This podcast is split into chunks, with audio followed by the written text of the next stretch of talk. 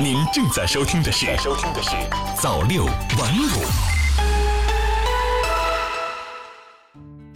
欢迎收听早六晚五早间新闻。今天是二零一九年九月六号，星期五，我是郝仲。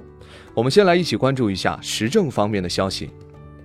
第四届中国阿拉伯国家博览会开幕。中新网银川九月五号电。塞上江南，秋色宜人。第四届中国阿拉伯国家博览会九月五号在宁夏银川正式开幕。本届博览会以传承友谊、深化合作、共同发展为宗旨，以新机遇、新未来为主题，吸引了来自世界各地的八十九个国家、两千九百多家区域组织、商协会、机构和企业的一万两千六百多名代表参会参展。亚洲、非洲、大洋洲的十六个国家、二十六位省部级官员，十五个阿拉伯国家的十八位驻华外交官，国家商务部、贸促会、中央网信办等十七个国家部委代表团，江苏省、浙江省、福建省等二十八个省及香港特别行政区代表团参会参展。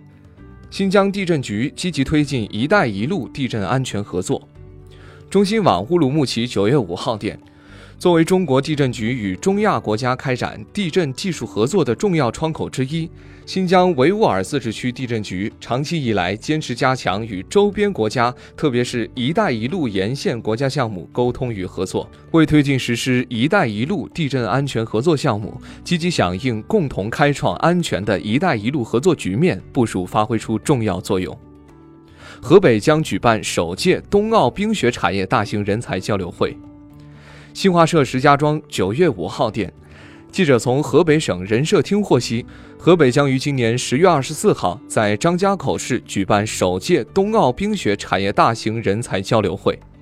本次活动以“人才助力冬奥，圆梦冰雪产业”为主题。内容包括举行冰雪产业人才交流大会，组织雪场、冰场、装备、酒店、餐饮等冬奥会和冰雪相关产业两百家单位参会，提供五千余个就业岗位，发动省内外二十余所设有冰雪专业的高校人才现场参会，专题展示冰雪产业相关器材、设备及文创产品，宣传张家口冬奥文化概况和文化资源，组织高校、猎头公司、用人单位、人力资源服务。机构各类人才进行合作签约。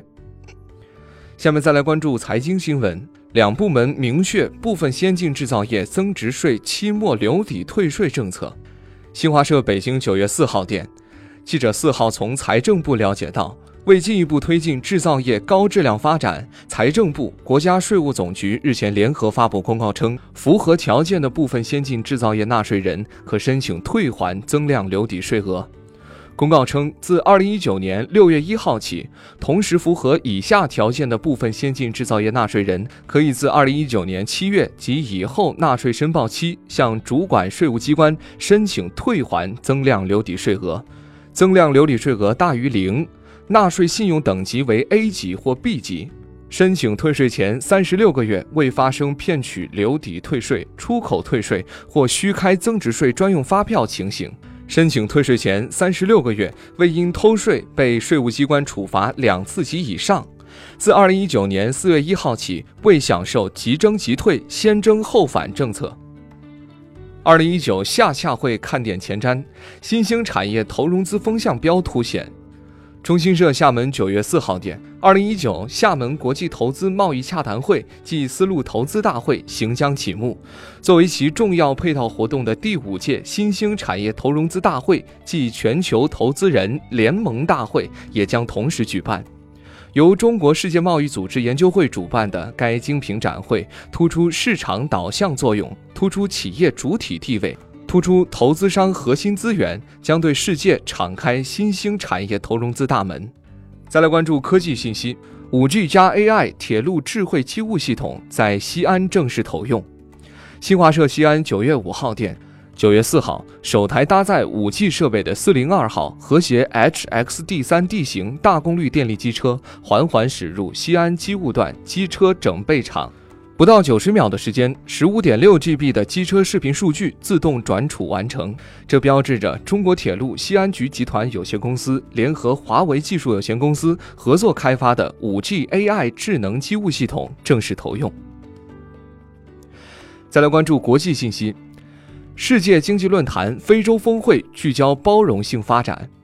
新华社开普敦九月四号电，世界经济论坛非洲峰会四号在南非开普敦国际会议中心开幕。与会代表呼吁非洲国家抓住机遇，实现包容性发展，创造共享未来。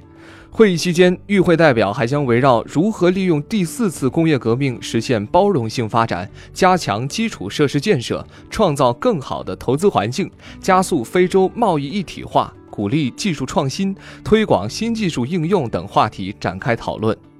联合国调查显示，三分之一年轻人曾遭遇网络霸凌。新华社联合国九月四号电，联合国儿基会与联合国秘书长暴力侵害儿童问题特别代表四号联合发布的一项调查显示，约四分之一的年轻人曾遭遇网络霸凌，五分之一的年轻人曾为躲避网络霸凌和暴力而选择逃学。联合国秘书长暴力侵害儿童问题特别代表的官网上说，网络霸凌涉及发布或发送意图骚扰、威胁或攻击他人的电子信息，包括图片或视频等。网络霸凌的媒介一般为各种社交平台，包括聊天室、博客和即时消息等。美国密歇根州禁售香味电子烟。新华社华盛顿九月四号电。很多电子烟产品为吸引青少年人群，提供水果味、巧克力味、奶油味等多种香味选择。美国密歇根州四号宣布，将在该州禁止销售带香味的电子烟，仅允许烟草味电子烟及不添加香味的电子烟销售。好了，以上就是今天早间新闻的全部内容，我们晚间再见。